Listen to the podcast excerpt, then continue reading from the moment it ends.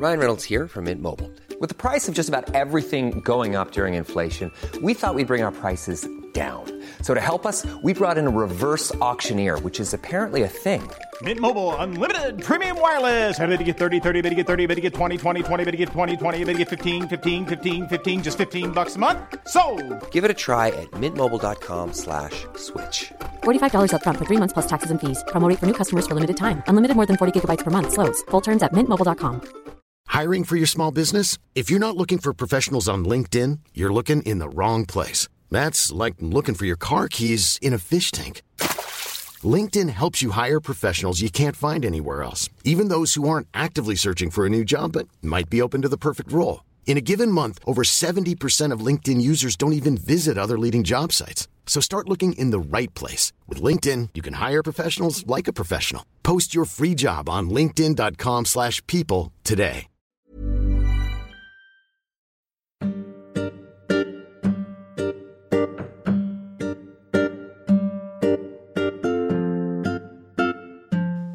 Welcome to the extra show of the Progressive Britain podcast. My name is Richard Angell, the director of Progress. I'm joined by the chair of Progress, Alison McGovern. Hello. And Neil Stewart, who is the former political secretary to Labour leader Neil Kinnock. He's done many things since that and joins us on this momentous day as we record, as the Prime Minister has basically just sat down in the House of Commons, um, having presented in a her very deal. warm House of Commons, I must say. Alison is fresh very, from the warmth very of the House of Commons, in there. Um, was hot and having presented the deal that she has agreed with the European Union to her cabinet, what is last night, and then to the House of Commons today. So, Alison, can you tell us how was it received? Oh, I think from like badly to terribly. We had the drama this morning of expecting to come in to have this statement at 10.30 and as you know everybody was sort of you know, doing a few last minute uh, media interviews or um, as i was uh, brushing the hair in their office just before going into the house of commons um, the news comes in that uh, the resignations have started.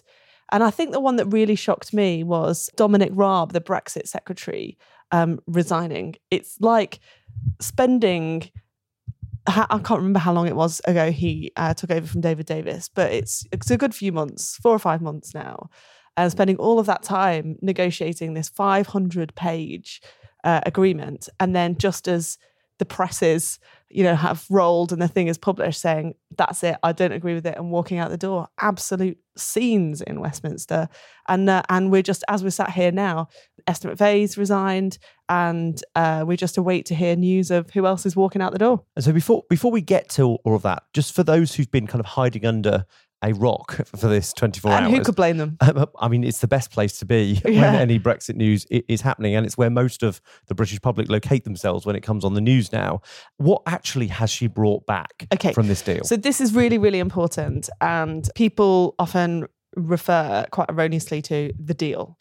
What we have got now is not the deal. It's not anything like the deal. We've got a very, very long legal text on the rules for withdrawing from the European Union, how much we're going to pay them, what happens to citizens, what the arrangements are for unpicking the our membership of the European Union.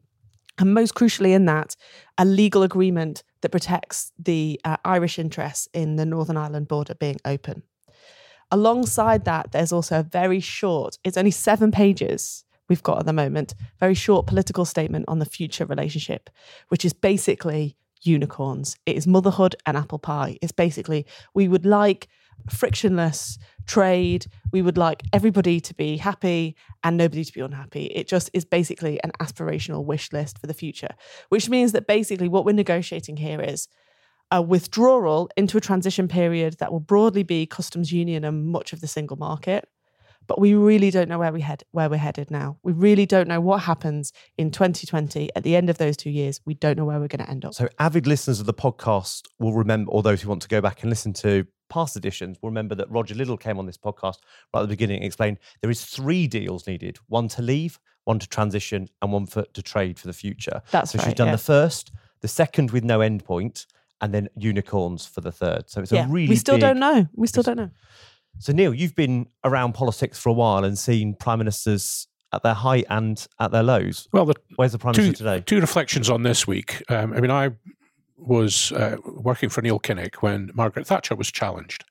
And the one thing about the Tory party that you knew then was that when they decided to challenge her and got rid of her, it was done quickly. Geoffrey Howe popped up. Then you knew there was a challenge. She had to get the numbers. She didn't get the numbers, famously being caught out while she was in Paris. Uh, then there was an election. Then she resigned. Uh, John Major decided not to go through that. He decided to face them down.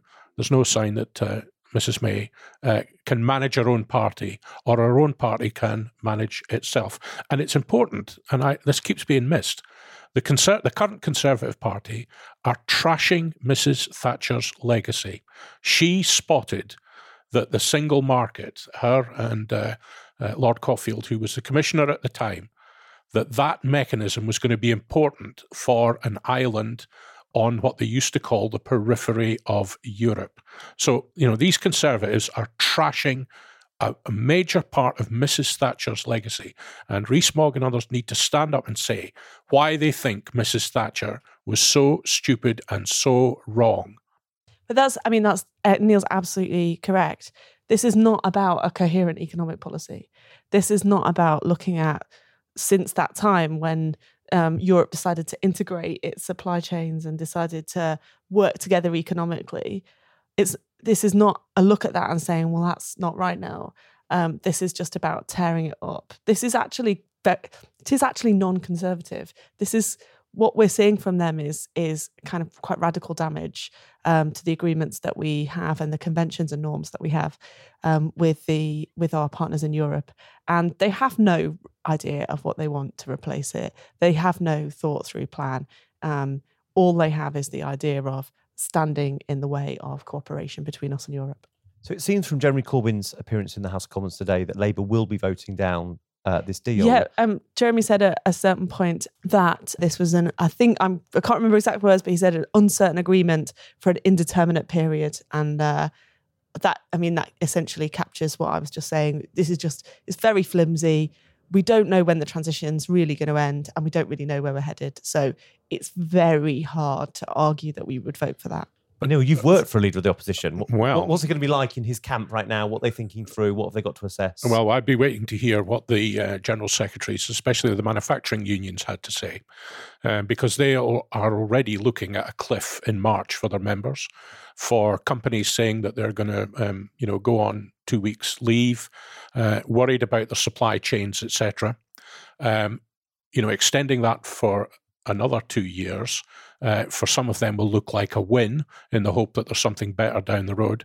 So I think a lot of the trade union leaders will be very conflicted. I would love to be hearing the telephone conversations. Um, it's like the old days when we used to argue about nuclear power. They used to all say one thing in public about how terrible and risky it was and wave to bits in the left of the Labour Party and privately come round behind us and say, well, but don't do anything that damage jobs in Sellafield or Barrow or any of the manufacturing facilities in the Midlands. So the Labour Party's got a real dilemma as we come up to a real world date, date not just a constitutional uh, issue, but when it will start to affect people's jobs and they begin to understand how it affects their jobs, their livelihood in a tangible way. Because at the moment, it's quite clear with the polls not moving that people have not connected it to their own lives yet. But when they do, uh, that will be a very important moment for the Labour Party. And you've got experience of that. So, in the Scottish referendum that you were part of previously. Well, I mean, you're now talking seriously a long time ago. Um, so, of course, the first referendum in Scotland was in the late 70s. And there were companies like Scottish Widows, which were UK wide companies. And when they asked their employees why they'd, some of them had voted for independence, they said, well, you know, we want to be independent. We're a Scottish company, we're Scottish Widows. When they said to them, but you do 80% of your business, you're a national company, 80% of your business is in England. They would go, Oh, is it that much? So lots of people know that their businesses and their organizations do work in Europe, but quite often they don't know how much it is. And in England at the moment, I keep looking at this statistic that says 80% of British companies just trade with other British companies. Well, but if they're trading with Nissan or Toyota, mm. you know, that is a massive piece of fake hoax news. And if those people are not exporting, the supply chain is going to go down. And I think that captivates the whole problem that we've faced and will continue to face that um, people don't necessarily understand how interconnected the economy is. Um, and, you know, we can't, we can't blame people for that. But what we have a job to do is to talk to people about exactly how that works.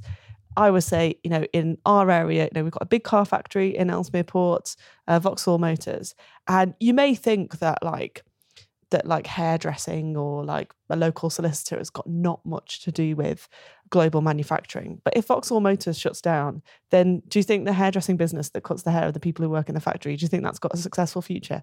No, it has not. So that is why over the next few weeks, the real challenge for us as Labour members and campaigners is to say to people, okay, this debate is going really badly. Our country is being driven to the brink. Please talk to your friends and neighbours about thinking again about this, about how we can listen to the, th- the reasons why people might have voted leave and address them, and then say, ask ourselves a simple question Is the Tory Brexit plan going to help those problems? Is it going to help us deal with food banks and poverty in our communities, or is it going to be a hindrance? We've got to start having those conversations. And that was your brilliant question in the House today. What in this uh, agreement actually helps the poorer Yeah, people no, in this um, country? And, I can't see it. is- I can't see it.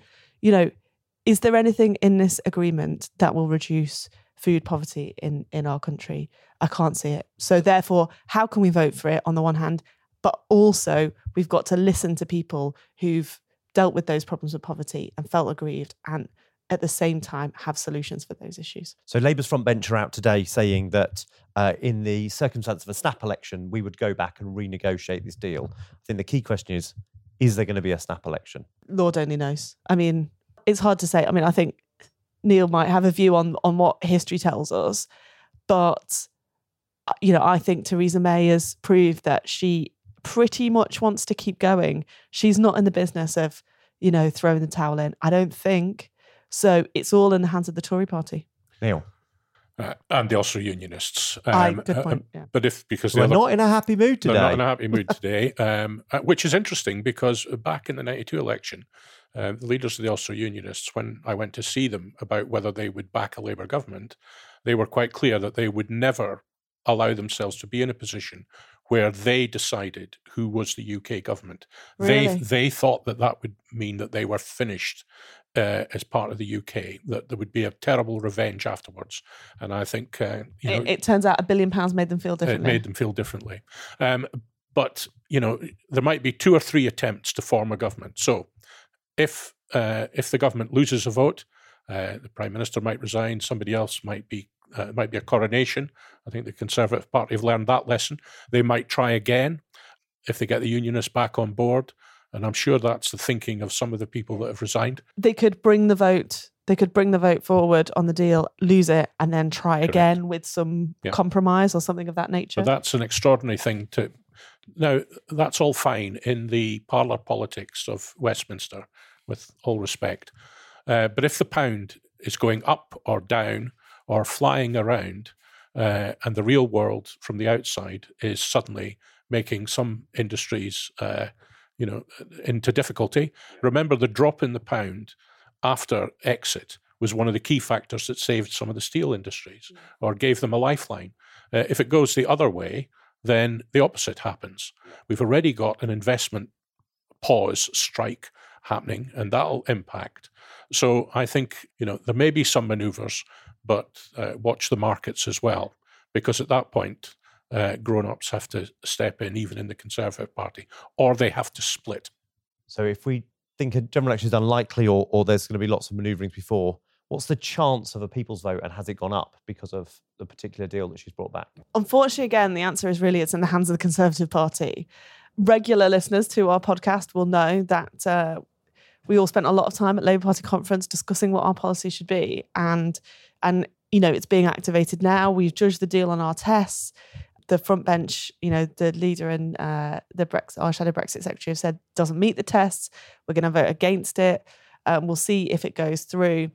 And then we really are in, you know, a pretty strange situation in that we are not in control of whether or not we have a general election, but nor are we in control of whether or not we have a, a second vote, a people's vote. That will really depend on whether there are whether the SNP um, and Conservative MPs would be prepared to vote with us on that. It'd be more likely if Labour came out strongly for it, though, wouldn't it?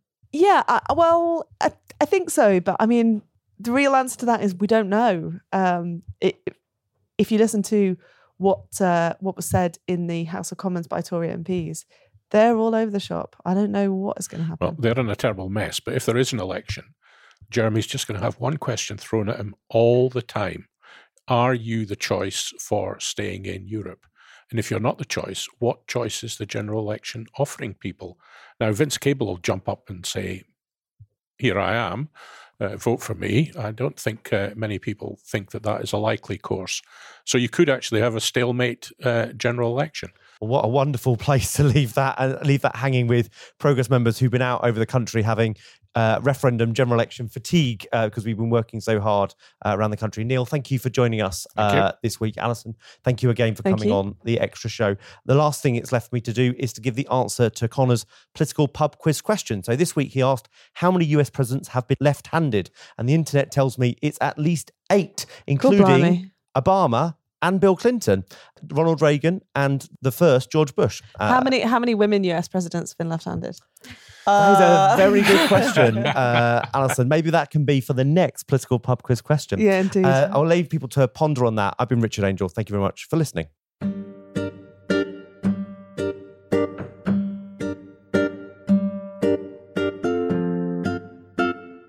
You've been listening to the Progressive Britain podcast. The music is When in the West by Blue Dot Sessions, licensed under Creative Commons, and this episode was produced by Carolyn Crampton.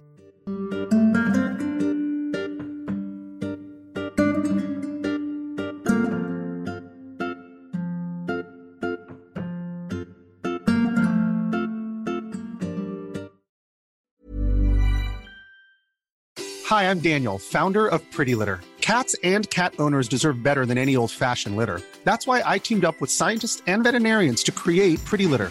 Its innovative crystal formula has superior odor control and weighs up to 80% less than clay litter. Pretty Litter even monitors health by changing colors to help detect early signs of potential illness. It's the world's smartest kitty litter.